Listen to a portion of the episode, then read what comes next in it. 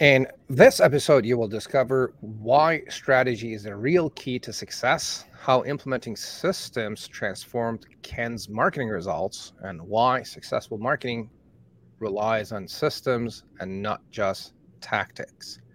My guest uh, today is my dear friend Ken Cook. Welcome, Ken. How are you doing, Mostafa? Great to see you, my friend. And we're talking about revolutionizing agencies and marketers going over mind blowing ways to unlocking maximum efficiency and success. Let me do the proper introduction to my friend Ken, and we're going to dive into a very interesting conversation. If you are a marketer, if you're an agency owner, if you know a marketing uh, agency owner or a marketer, tag them in a uh, comment below, share the link with them, share the love and the knowledge and the wisdom with them because we're going to go over some really cool stuff here right now. And make sure to like and subscribe to the channel on whichever channel you're watching. And if you have any questions, put them in a comment below and we'll do our best to cover it or get back to you if it was too tough for us. Like if we don't know what to do, we're going to do our research and get back to you. So, Ken Cook is the co owner of the Prepared Group and a traditional marketer turned marketing strategist. After realizing the traditional marketing agency model was broken, he set out to fix it. His passion is to see small business owners win and create better lives for themselves and their families.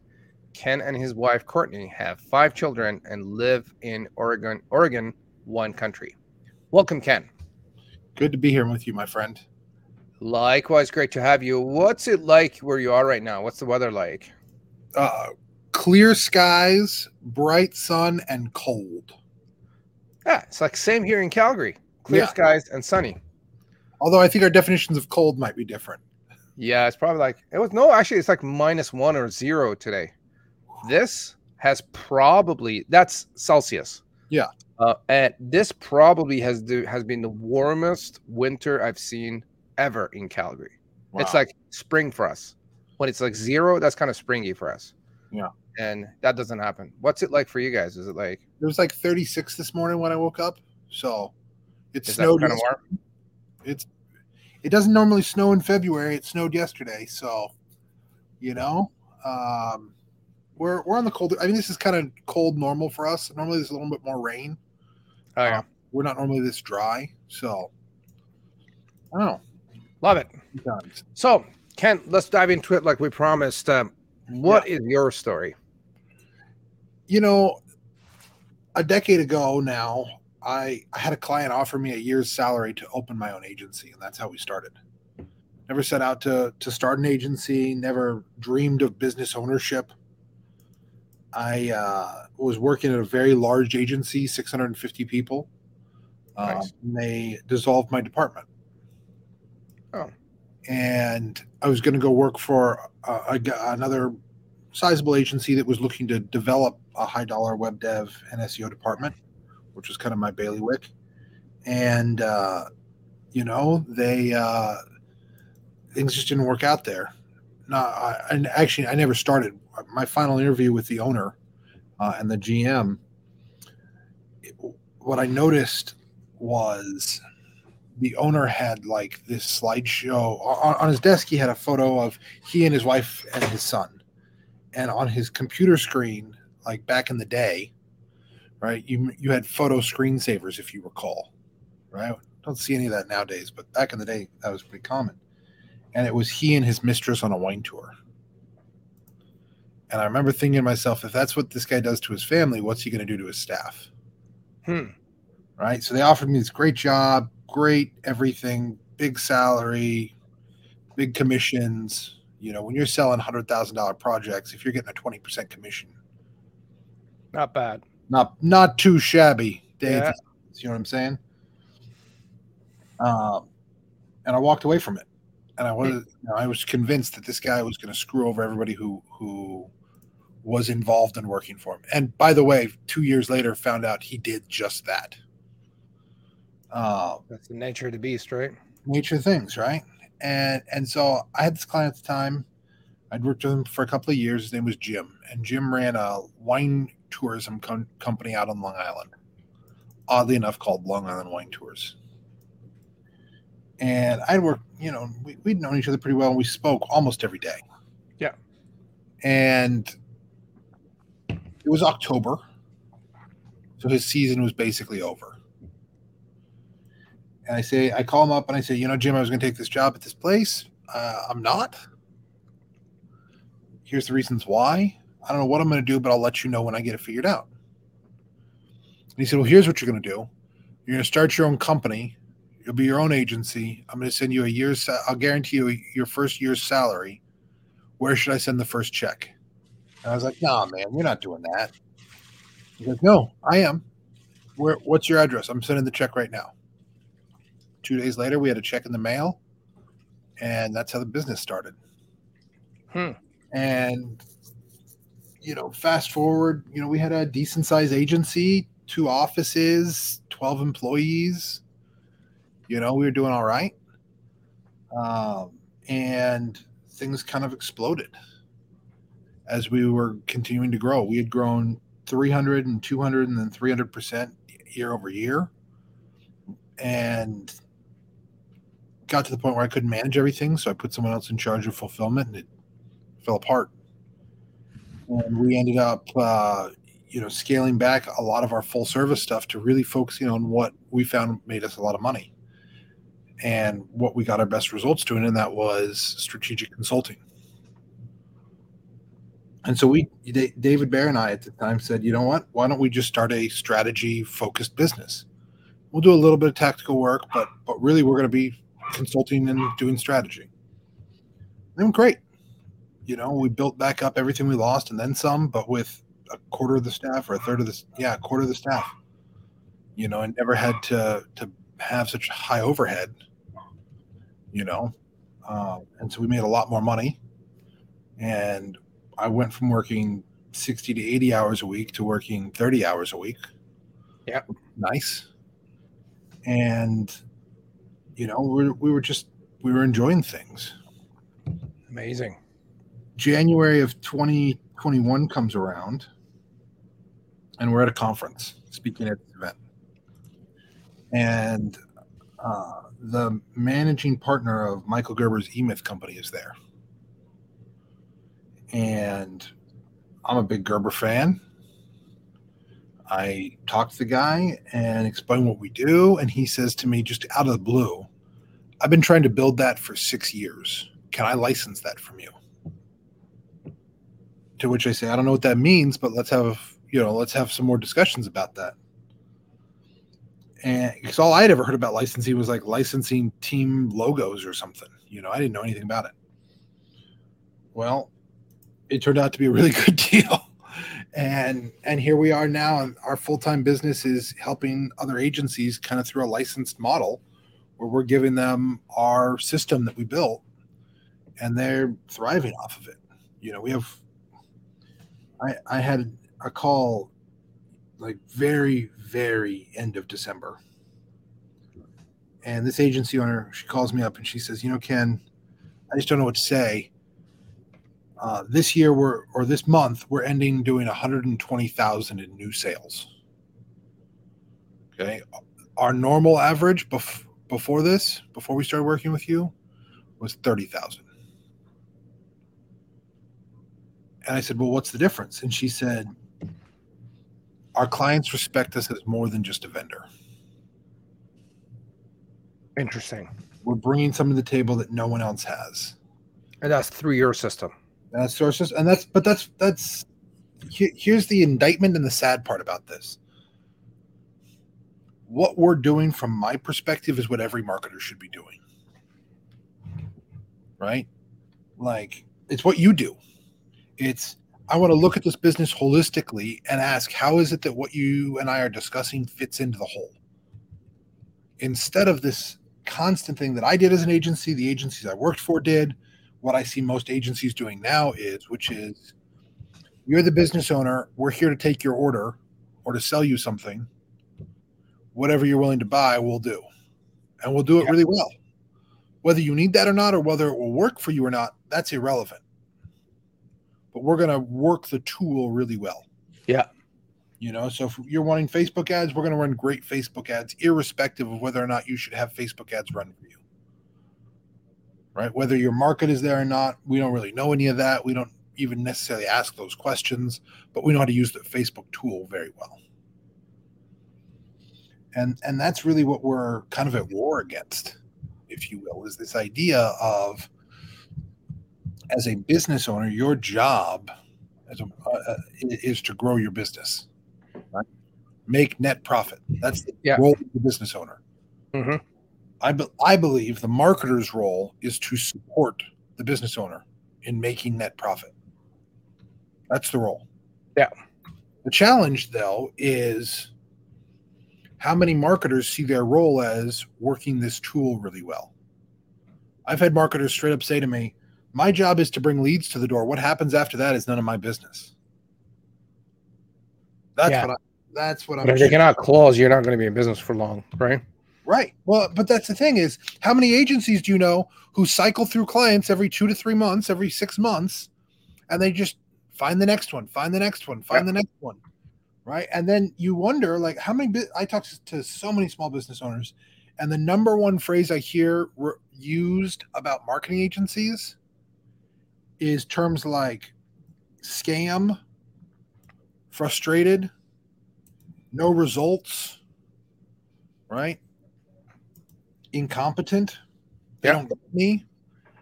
And and the problem is these marketers are very good at what they do. And if you were to listen to them, they'd say, We're doing a great job. It's the business owner who has problems. That's right. And, and, and it so could be, got, and it could be true, but it, to look true. No, no, here's the thing. It is true. The business owner does have problems. Yeah. The marketer is doing their job. Mm-hmm. The problem is what they think their job is is utterly insufficient as to what the business that they're supporting and serving actually needs. That's right. That's right. And so uh, I, I really love uh, Jocko Willink's book, Extreme Ownership. Mm-hmm. I love it so much. I made my my 11 and 13 year old read it. Really? Okay. And we talk about this principle of you own what's around you. If your siblings are screwing up, you own it. If they're not getting their work done, you step in and you own it. Not because you have to, but because my father said to me, real men solve other people's problems. Right. My father beat that into me as a boy. Love it. And, you know, one thing I learned from uh, Jordan Peterson. You know Jordan Peterson? Oh yeah. Oh yeah. Recently, friend of mine, or about a month or two ago, he said uh, he learned he learned this from Jordan Peterson. He says, wherever you go, try to fix one thing before you leave, and that's been a game changer for me. Like I'm sitting at my desk, I'm like, oh, this is this this this is garbage. Get rid of it. I go to my friend's house. Like literally, I was at my friend's house, and his table, the tabletop was kind of wobbly. I'm like, go grab your tools. He's like, oh, just leave it. It's okay. It's been like that for 20 years. I'm like, we're gonna fix this, and we and we got and it was like a turn of a screw. It yep. got fixed. It's like, dude, that's been like that for 20 years. That one advice made it big. So I I think it's along the same lines. It is. Yeah. And, and, and that's the thing as an agency, I believe my role and your role is to leave the businesses that we work with better when we leave than when we start. Yeah. Better financially, better operationally, and in better with better marketing. Yeah. And so what that means is we've got to take ownership of the process. There's a parallel to this, by the way. Mm-hmm. There started to be a trend years ago of CMOs getting demoted and not being a part of the executive team in, in the corporate world. Yeah. And replacing them was CROs, chief revenue officers. In other words, the person, this this new position, this new role of not someone who cares about the brand, not someone who is in charge of the website, but someone who is responsible for the amount of money that we make. Yeah. Really, really think about this. How many small business owners do you know who want someone who is going to give them a pretty website that doesn't work versus an ugly website that does work? Has tons of cash. Mm-hmm. They want cash. Yep. And I think that's that's where we as marketers have to say, look, my job first and foremost is revenue generation. It's not lead generation. It's not opportunity creation. It's not warm up. It's not remarketing. It's not Facebook ads. My job is to create revenue. Um, what do you mean by that? By just not, my job is to create revenue. What what what what are people focused on versus what creating I, revenue looks like?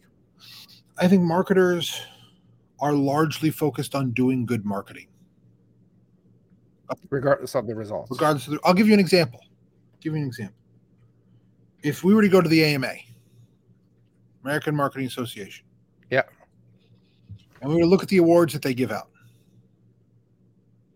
they're going to give out awards for best brand, best design, these kinds of things, best commercial. Yeah. But not for best profits and revenue and these are artistic awards. You know, years ago I learned from Dan Kennedy saying that a business owner's sole responsibility is to run a profitable business. Yes. That's your that's your sworn duty. Yep. Because it's the profits that pay for the bills and your wages and your mortgage and, and, and the rest of it. And it's interesting how most business owners don't even think about profits. No, because they're too busy thinking about survival. Yeah. Oh, I have a great brand. Yeah, who cares? That, that's exactly it, man. Is and so so what I want to tell marketing agencies and what I tell them every day is in essence this. If you switch from I'm a Facebook ads expert, I'm a Google ads expert, I'm an SEO guy, I'm a web designer, whatever, to what I do is I sell money at a discount. If you give me a hundred dollars, I'm going to give you a thousand. If you give me a thousand dollars, I'm going to give you ten thousand. Mm-hmm. How many of your customers are you going to keep? A lot. All of them. All of them. I mean, I mean, bro, if I if I came to your office right now and I set up a vending machine for every dollar you put in, it spit out ten. Would you take me up on that? right. Well, how long? How long are you going to keep the vending machine there? Forever. I'll probably asking for a second one. Right. That's the role of marketing in modern business. That's right. Right. And by the way, if we go all the way back, let's go back to P.T. Barnum. PT realized that's the role of marketing in the 1800s. Let's look at Claude Hopkins, scientific advertising. Yeah. What's the role of marketing? The generation of revenue. For people who don't know, I mean, I, have read scientific advertising, but who is P.T. Barnum? P.T. Barnum. Oh, the founder. I mean, P.T. Barnum is the founder of the Barnum and Bailey Circus. He was a brilliant marketer. Um, he had the Museum of Oddities, and and really was a man far ahead of his time. Uh, had ran lecture circuits, etc., and, and basically was a marketer before really marketing was a term. And there's so much of what he like. like let's just take a, a well-known marketer like uh, Levinson and Guerrilla Marketing, right? Barnum was doing it 100 years before him. One of my favorite stories is he had a guy that he paid to take a stack of bricks and to place the bricks down and then pick them up as uh, ran, basically as he walked towards his museum so that people would follow him. Hmm. Right? Not to say, and, and his job was to not say a word to anybody, but to get them to follow him to the front door of the Museum of Oddities and then to do it all over again. I mean, we're talking about crazy stuff that hmm. marketers today don't don't think about at all, but was being done more than 100 years ago. Oh yeah. 150 years ago. I mean, we're talking this is the heritage of marketing. And so there's some, there's so many great things there that we can pick up yeah. from the past. They're like great thing thinkers all the time that do creative thinking and some yep. good stuff. Exactly. What do you see as some of the? I, I know we, t- we touched on this already, but some of the what are the major issues or problems you see with the way um, agency owners run their business? You know, I th- I think one of the big challenges that I see for a lot of agency owners is they give away strategy to sell tactics. What do you mean by that? Have you ever? Give an example. Yeah, I'll give you a great example.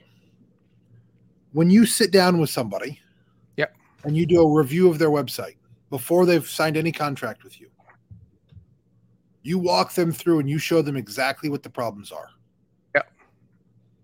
And you do this to build authority in their mind. Yeah. Right? So that you can sell them the services that you provide. Yeah.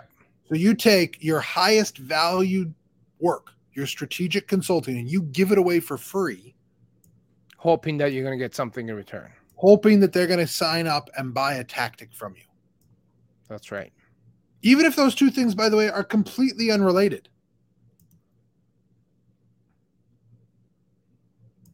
I see where you're going with this. right? And so here's the challenge. Like, really think about this. If if I can charge five hundred dollars an hour for strategic consulting, but only fifty dollars or one hundred and fifty dollars an hour for Facebook ads, which should I give away to gain the other? Good question. Should I give away my high dollar service to sell my low dollar service, or vice versa? So, what's your take on this? Should you be giving away anything, or should you be giving away a little? Or I, I think that you have to give enough to earn trust. okay, Okay. Now, what that giving looks like is widely divergent depending on the type of marketing you do and the type of business you're talking to. Like if you and I were to walk into the grocery store, right? For most food products there, they're not giving away you're not getting a sample of an egg to buy the carton of eggs. You know? But you may get a sample of cheese to sell cheese. Yep.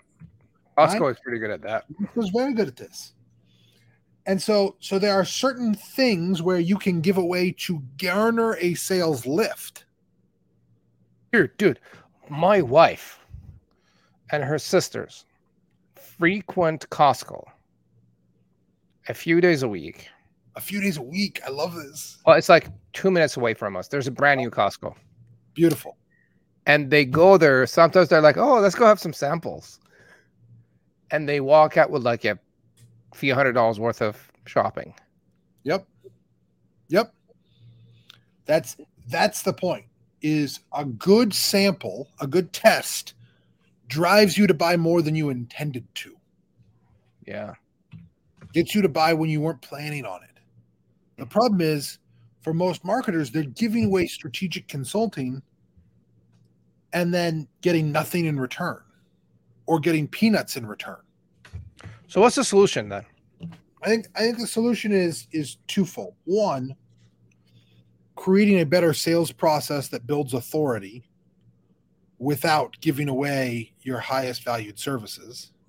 Okay, And secondly, it's it's actually productizing and selling your strategic consulting. that's right. Is that like it, it? It seems to me like that's a great example of talking about what needs to happen, but not how it needs to happen to your prospects. Yeah. Exactly. I mean, I mean, look, I just gave you the roadmap. Now, how now you can come to me and you can say, "Hey, Ken, I want to buy the done for you strategic consulting system. I know that you and David spent four and a half years building this thing, and I'm ready to buy it." Right? Or, hey, you know that you need to do this. Go spend your own four and a half years and get it done, and don't pay me anything for it. I'm like like that's the thing is is selling the what and not the how. Giving away the what and not the how is a very smart marketing idea. Because ultimately, the vast majority of people, vast majority, are going to try it, realize that they have surpassed their level of competence, Yeah. and then come back to buy it. So, so how do you respond to customers or prospects when they say, "How do you do that?" Well, we've got a proprietary. And I'm thinking, and the reason I'm asking is most people would just give in and turn around and give Yeah. away the how. Yeah. It's you've got to be prove that. Sorry to cut you off. To prove that, oh, I know what I'm talking about. You should really hire me. Yeah. How, how would you respond to if you're talking to a prospect and they say, "Oh, um, yeah, th- that's very interesting." How how would you exactly do that? What would your resp- what would your what would your response be? I, I have two two two general responses. One is, well, we've got a proprietary process, and in that process, we do X, Y, and Z, and that's going to get you your outcome. Now, if you're asking for how I would do that for you, to be really honest, I have no idea, because how I would do it is predicated upon these other things that I simply don't know. Love it. And, and so here's the thing I sell and have sold more marketing off of the clear disclosure I don't know, but I have a process to find out than I ever have off of I know. You know why? Why? Because it's truthful and people know the difference. Hmm. I love it. I don't know. So again, if you're watching or listening, a good, truthful, simple response is, "I don't know, but I have a process that allows me to find out." Would you Would you like me to Can, can we work on that? find Yeah. I mean, I mean, really think about this. Let's take the best Facebook ads guy we could find. Uh huh. We'll go find him. All right. You get one ad to save your life. Are you 100% confident that you can save your life by generating X number of dollars with one ad? No? No. Every one of these guys that are really good, you know what they do? They have a massive testing methodology because they ultimately have no idea. Their What's expertise gets them in the ballpark, but what's actually going to work? No idea. Yep. We're just have to so- keep trying and well, testing. expertise gets me close and testing actually gets me results. Mm-hmm. How many marketers are unwilling to admit this? Unwilling to talk about this? Because they, they're afraid that it shows that they don't know what they're doing, when in actuality, it shows that they do.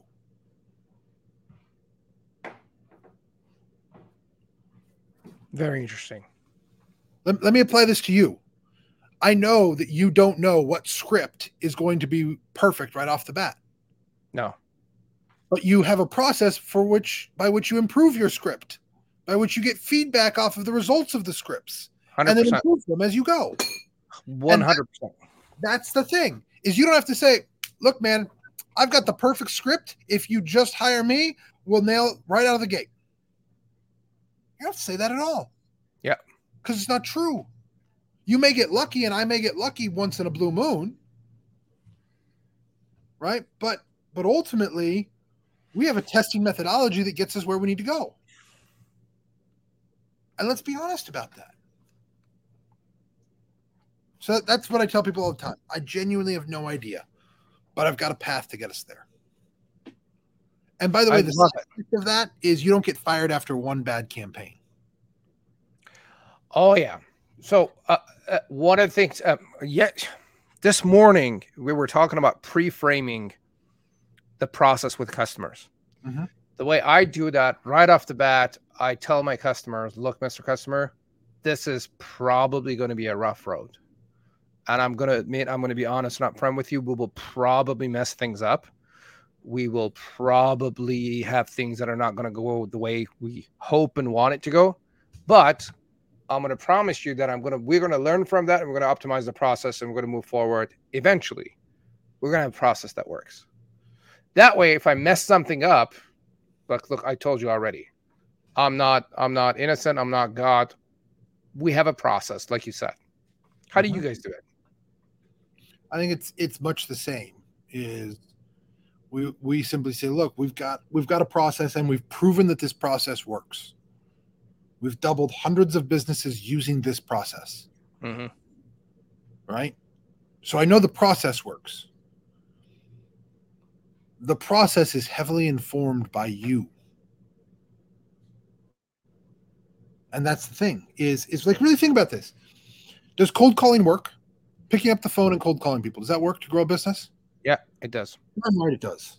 Okay. Absolutely it does. What Yeah. do you do with the extreme introvert who can't pick up the phone? I don't know.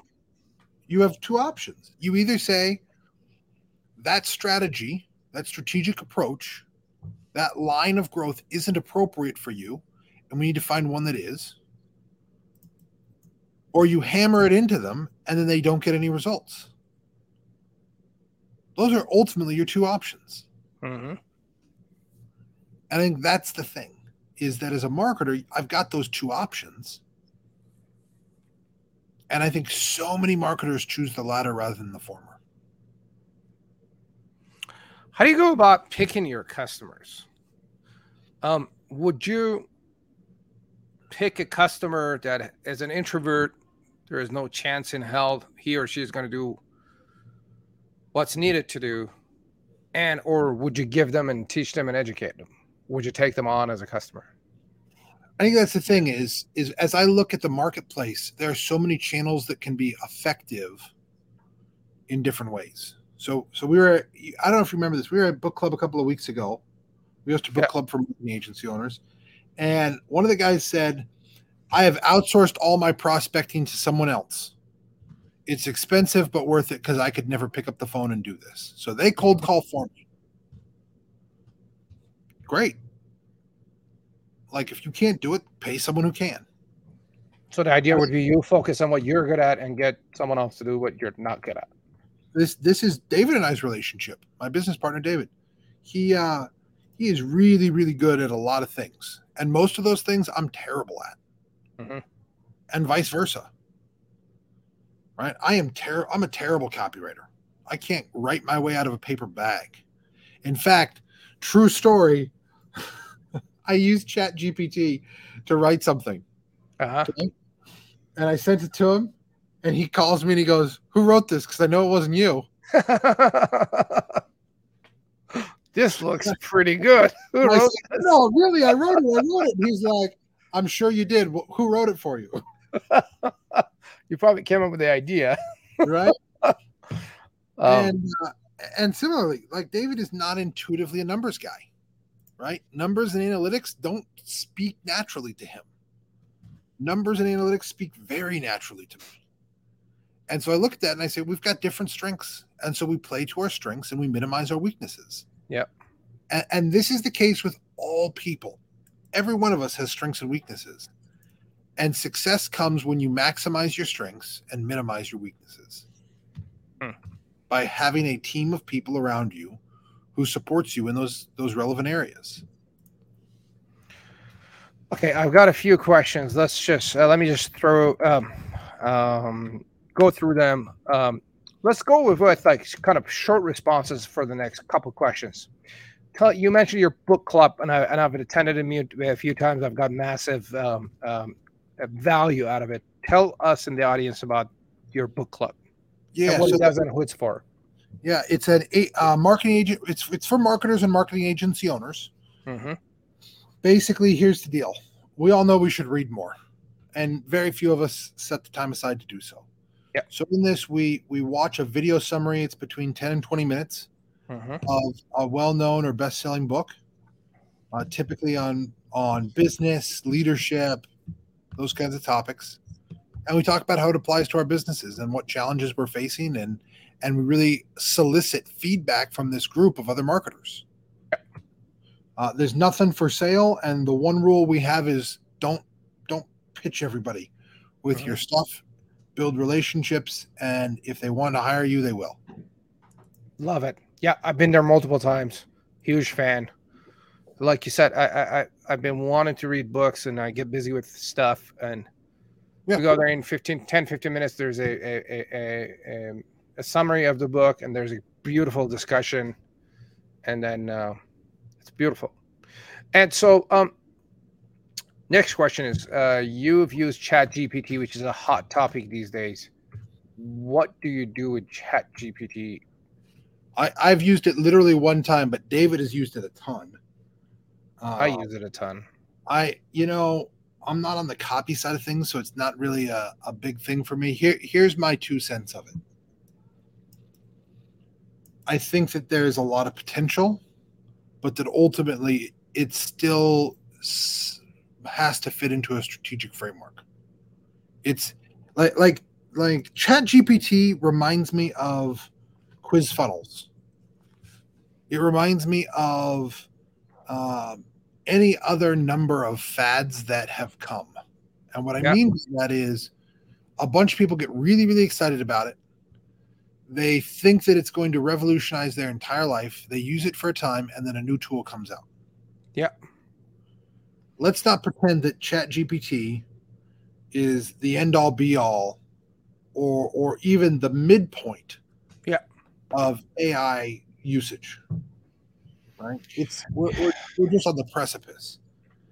And so I think I think we we look at it and we use it just like any other tool on our Yeah. toolkit, Mm-hmm. but that that it's when you become overly infatuated with one particular tool Yeah. that you run into problems. You want to know my Chat GPT strategy for Valentine's Day? Please. I got Chat GPT to write a Valentine's Day poem for my wife. And it wrote a long ass poem, and I forwarded it to my wife. She's like, Oh, this is amazing. You wrote a long poem. That was really good. How did you write it? I'm like, I, I almost gave it up, but I didn't. So Hopefully she's not watching right now. probably not. I don't know. I'm, I'm okay.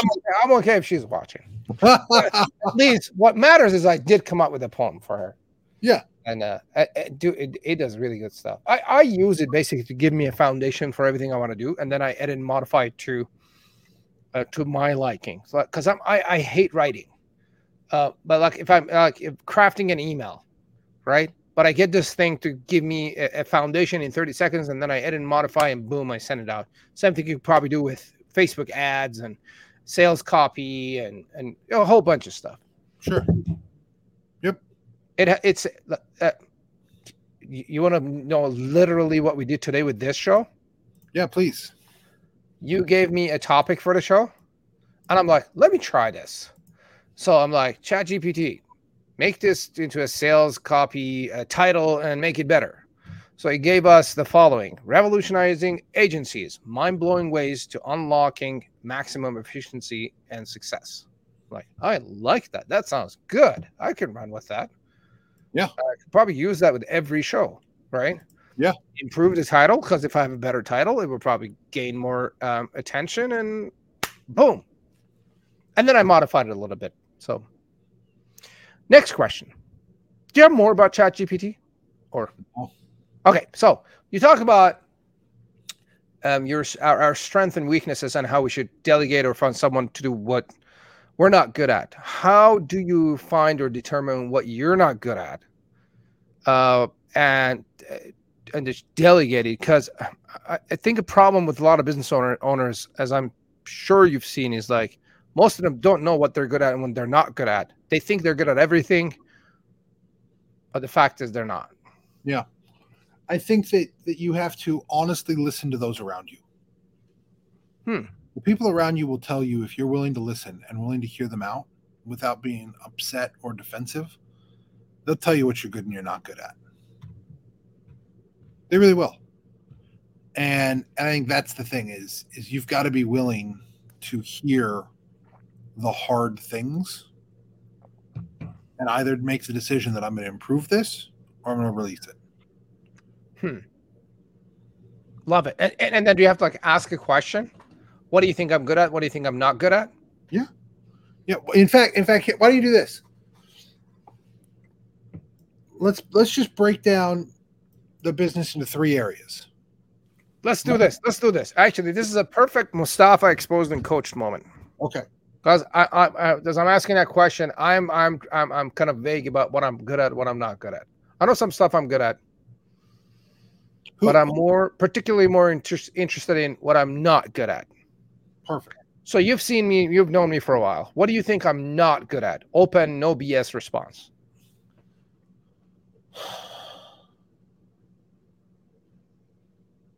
It's a really good question. I think in most of our interactions, they've played to your strengths, not your weaknesses. Mm-hmm. Uh, the thing, the area that I'm probably based on your personality, I'm most curious about is your ability to, to keep things organized. Like I'm not good at it. Like, like I, I just, I genuinely don't know. But most people who are good at talking to other people right? Who are good, you know, outgoing folks. Yeah. They The often creative folks. yeah, they're often not very organized and structured. Right? They're not great at following processes, if you will. And so I think Have you seen any examples of me not not being organized and not not following Nope. processes? I haven't. I, I've seen I've seen you have processes and checklists that you follow, Uh-huh. but I don't know if that's if that's because you've recognized I'm really not good at this, so I better make sure that I do this mechanically, robotically, specifically, right? As a tool to minimize what I'm not good at. Yeah. Right. Or if it's I'm really secretly fantastic at this stuff. I, I genuinely don't know. Probably a mixture of both. I would probably so normally what happens is I, I run into something, I mess it up royally, and then I'm like, I need to sit down, map out the process, and improve it so I could see what's going on and play with the order and and Yeah. like oh, I, I- literally on my checklist to do list with a high priority is updating our uh, client sign up checklist, uh, like the setup checklist. Yeah. Yeah. So you, you said earlier you didn't like writing. I'm, I'm terrible at spelling. I'm not a good writer. Perfect. Yeah. You've already found the solution to that. Is you found a tool that makes you not a writer but an editor, That's right. right? That's right. The thing that like, Chat, like Chat GPT is like a saver for me. yeah. So so here's here's the question: Who are the three or four people that you work with on a daily basis Uh huh. you can go to and say, "What are my biggest personal flaws? What are the areas of managing and running this business that I do worst?" And then listen. Just shut up and listen, and take whatever they say, and then sit back and and think about examples of how they're right, not about examples of how they're wrong. Would you ask that question from your team members? Yeah, absolutely. I guess a lot of people would be scared to ask that question, and they'd be like, "Oh, I don't want to bring myself down," and Right. It's that's egotistical bullshit. that is. And, and the simple reality is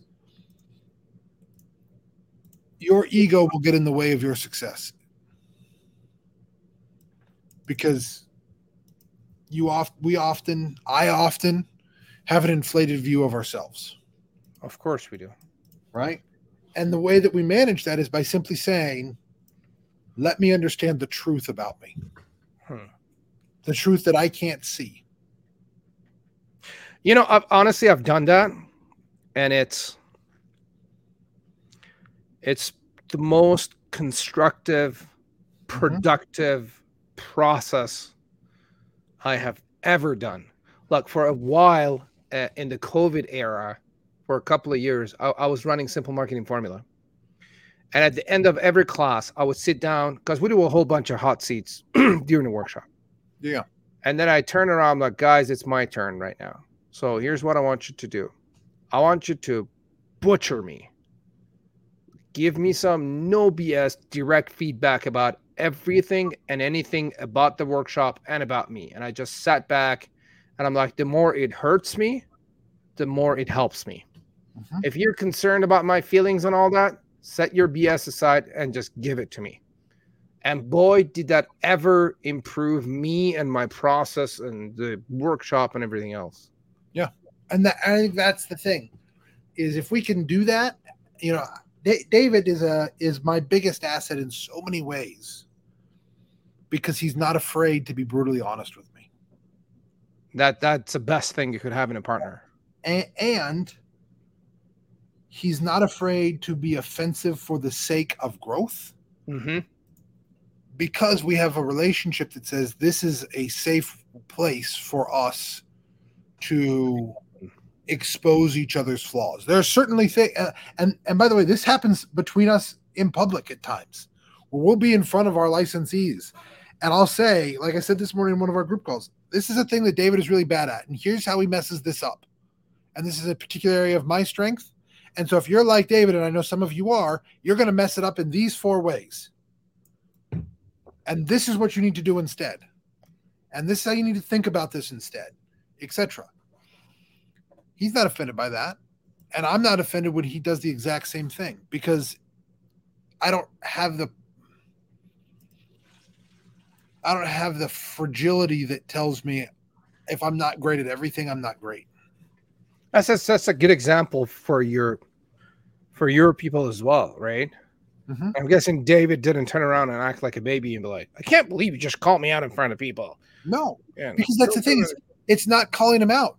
It's not saying you've screwed up. It's not saying that you're bad or you're wrong or or I dislike you. It's saying this isn't an area of your strength. Hmm. Right? So so so really think about this. For me to say, "Hey Mostafa, you're not a great writer." Are you offended by that? No, You hurt by that? Absolutely not. Some it's people would be though. I think just- the low self-esteem, high ego crowd would probably be offended by that. it's I, I look at it as a simple fact like water is wet i'm not i'm not a, i'm terrible at organization right like like or chaos is organized for me right and so if someone were to say ken you're you know you're pretty disorganized you think Thanks for noticing that. You know like like yeah yeah i am Yeah. Yeah. and and and that's that's just how it is right like like i'm not i'm not built to be that way Yeah. Right. it, it's like it's for me i kind of think of it as imagine that you and i are in a, are in a race right now i'm 6'5 320 pounds right you are going to outrun me nine times out of ten now i'm in the gym five days a week i i lift very heavy things on a regular basis love powerlifting that sort of a thing but i'm not built for running speed You So probably wouldn't be offended by that either. right so so for you to say hey i can outrun you yep Go for it. You absolutely can. I've never been a great runner. In fact, one time in my entire life, I've run a sub 10 minute mile. One time. Yeah. Ever. For one mile, and that's it. And I thought I was going to die. Right. But you put me in a gym and you say, hey, go lift, you know, go leg press half a ton. No problem. I'll rep that out for you. Fantastic. And, and so I think it's it's that thing where if we can simply say, look, my strengths and weaknesses as a person, my mental strengths and weaknesses are akin to my physical strengths and weaknesses. Right? Like I don't I don't have to ha- I don't have to be hurt by them. If someone says to you, "Hey, you're short or you're tall," okay, not a lot I can do about that. That's right. That that that's the kind of feedback that we don't often get when it comes to our capabilities and capacity. Good. So um, let me ask you another question about what what this whole thing, what we promised. Uh, we we said we're going to talk about what what is a strategy and why it's the real key to success. Yeah. So uh, I guess my question is, what's your definition of strategy, and why is it the key to success, and how do most people miss that? Yeah. You ever see uh, Indiana Jones Raiders of the Lost Ark? I have not. In it there's a, a very famous scene where he's crossing a, a, a old rickety rickety bridge Uh huh. and it's a rope bridge okay and it's got slats that are missing and they're trying to get to the other side Yeah. of this canyon the other side is our goal Yeah. the bridge itself is our strategy Yep. And each of those wooden planks are tactics. Now, if you watch the movie, what you'll find is there are certain tactics, certain planks that he steps in and they break. And What they was the name of the movie again? Indiana Jones, Raiders of the Lost Ark. Indiana Jones. Oh yeah, yeah, yeah. Okay. And and the the piece of wood doesn't support its weight and they break through and they've got to pull themselves back up and keep moving forward. Right? That is for me a visual of what strategy is. Strategy is the the the place that I'm going. It's the vehicle that's taking me there. Tactics are the individual steps along the way. strategy is How, how do how do most people actually miss this? How does this actually translate into your day to day kind of stuff? Yeah. because I know this is a this is a topic that is very important. I read in Good to Great that most people that actually made it in, onto the Good to Great list took them four or five years minimum to actually figure out their strategy. And like you said, no, I would say ninety nine percent of business owners or businesses miss it. Yeah. So, so here's why strategy is so challenging. It requires you to think Yep. and project before you act. Yep. Rather than to act. And most of us as entrepreneurs have a bias toward action. What do you mean by project before you act? I've got to ask a lot of questions before I, I pull the trigger on something. Okay. I move. Right. So so let's say that you and I are sitting down at a bar and and this really successful uh, call center guy comes up to you and you guys are talking, you ask him, Well, what's what was your secret to success? And he says, Oh, really simple. Uh, we ran Facebook ads for a thousand dollars a day. And that's how we got successful. Now, you could take that and say, Well, I'm going to go spend a thousand dollars a day on Facebook and I'm going to be successful. Mm-hmm. Or you could stop and say, Will that make me successful? Why did that make him successful? Good question. Great. I love that. Is this tactic applicable to me? That's right. Is he defining success the same way I'm defining success? Yeah. Like, really think about this. I want you to imagine that for you, success is working 20 hours a week, making half a million dollars a year. Yeah. For me, success is making $10 million a year, working 60 hours a week. Okay. Just different personalities. Just different personalities, different goals. Yeah. If I tell you my secret to success and you implement it, Probably not going to work. it, it may work, but you're not going to be happy because Yeah. you're not that that strategy. I mean, That- unless it's aligned, yes, it's going to work. But how do you find out if something's going to work? Do you have to just test it and see if it works or, or not? I, I don't believe there's there's any clear cut way that Clear I, answer. To know that something is going to work.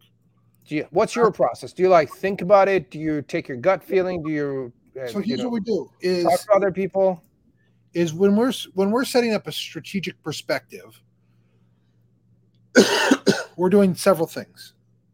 We're asking, what are the necessary parts? Right? What what do I need to build this?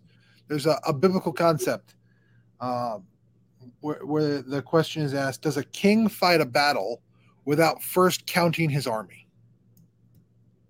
Does a man build a tower without knowing that he has the funds to complete it? Right? And it's interesting how many times people do exactly that, like the opposite, like without knowing and counting and all that. So so let's let's understand the true cost of doing this. Right? Is this going to get us where we need to go? What are what are its capabilities? What are its strengths and weaknesses? Right? So let's like like like let's just take something simple. Like you want to add another your your big goal that we're working on is you want to add another 2 million dollars of revenue. Yeah. Okay? We've got to look at well how many staff members do you need? Yeah. right? How many um, additional clients are you likely to need on average? What are the means by which you could acquire those staff members and clients? Yep. Right? What would lead you to success in that? What would lead you to failure in that? What are the pitfalls? What are the things you've got to watch out for? right? What are the risks? Right? And then who is our right customer? Is there a particular kind of customer that we want more than a different one? Right? And I'm not just talking, oh, our generalized target market, but I'm asking from a factual perspective, is there a client that w- is worth more net profit? Yeah. Does net profit matter? Yeah. Well, no, no. I mean, genuinely, like there are companies. Let's let's take Facebook that was grown, right? SpaceX that was grown, net profit didn't matter. So you're saying there are some companies that where net profit doesn't matter? Some like like the the user based social media platforms when they were largely growing, they had enough funding that they could spend double what they were making to acquire a user. Because because the goal was size and and scale, not profitability, because they had funding coming from another source, i.e., investors. Right? And so so you've got to understand, well, what's the what's the environment that I'm in? Yeah. And the goal that I'm have I have. And does all of that interact? How, how does all of that interact with the things that we want to do? Mm-hmm. And and so the strategy is a multifaceted piece where in essence what you're doing is you're taking an object, you're taking a goal, and you're examining it from every angle. Right? Instead of simply saying, here's what I want, here's the simple path, and that's all I've got to do, we're good to go. I'll give you an example. If I held this up to you and I said, oh, let's get the right angle here. Well, what color is this?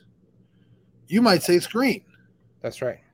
But if I flipped it over and I said, What color is this? Well, all I see is green, but all you see is white. Yeah.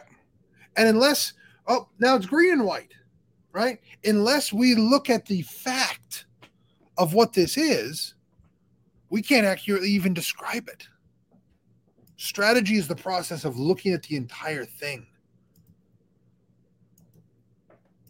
If that makes sense. And then yeah. figuring out what do we do in light of the facts? Yeah. What's our best path forward? Many people don't even examine where they're at? Absolutely. Ken, uh, let's talk about your gift. Uh, start with strategy. Yeah. So, uh, David and I, this is our second book.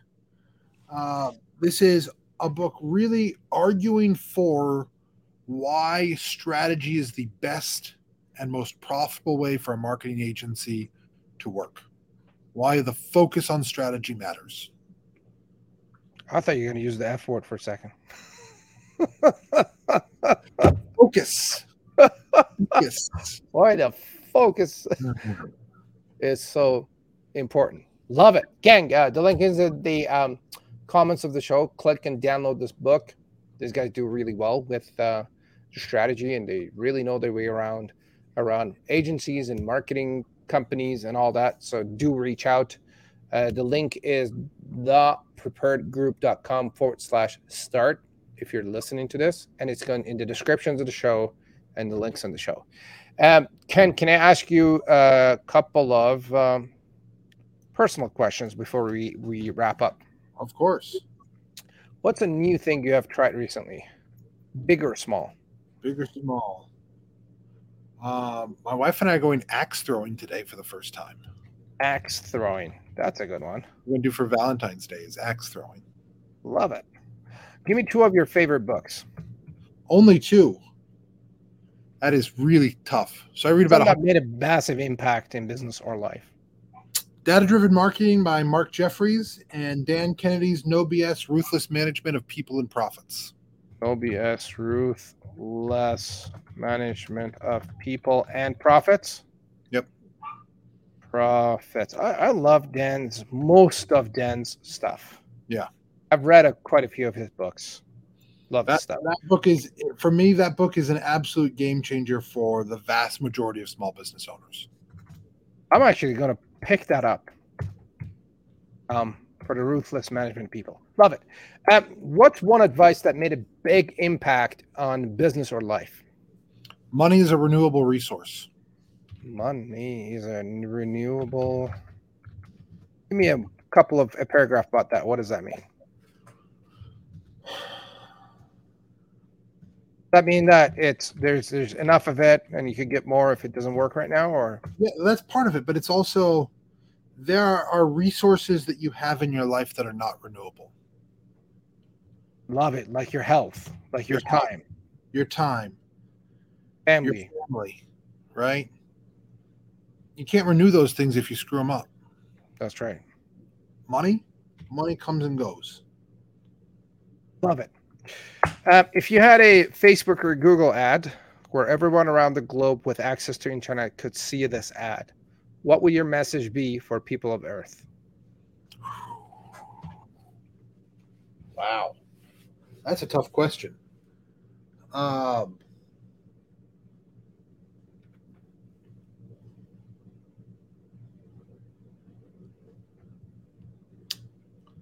I, I think I think ultimately the, the message I would want everyone to see is is that Jesus Christ is Lord. Jesus Christ. Is Lord. Love it. Love it. Love it. Ken, we could easily talk for another two hours without even trying. Like Yep. Love hanging out with you, man. this was a value bomb, a lot of good information, how to knowledge. If you guys didn't watch or catch the beginning of the show, definitely go back and watch and listen. This guy is a wizard of marketing. He knows his stuff. Do reach out. The website is thepreparedgroup.com. You can find him on LinkedIn. Message him, spam him. No, don't spam. Uh, send him a message. Do reach out. I'm just saying that because we, we know each other and Yeah. we probably bug each other. Uh, uh, but uh, they, they, they know their stuff. And if either you own own a marketing agency or you're a marketer or you know someone, these guys are definitely the people to talk to. Ken, is there anything short and quick that you would probably want to talk about what we didn't get a chance to? You know, I, I think I think the biggest thing is this is if you want to be successful in business, I've heard it said, you are the sum of the people that you spend the most time with and the books that you read. If if we simply disciplined ourselves to read more and to study more, I think that we would transform the level of success that we can achieve. Love it. And these guys, Ken and Dave, they've got the book club that they host a weekly meeting on Thursdays at 2 p.m. Mountain Time. That's 1 p.m. Uh, Pacific, 4 p.m. Eastern. And they do that every single week, hanging out with a bunch of cool people. Thank you for joining us. If you have any questions for me or Ken uh, about marketing strategy and agencies, put it in there and we'll get back to you. Tag a friend who could benefit from Ken and Dave's knowledge or send the link to them, share the love with them. Make sure to like and subscribe to the show. Thank you for joining us, when, and I look forward to seeing you on our next episode. Have a great day, and thank you for joining us. Bye.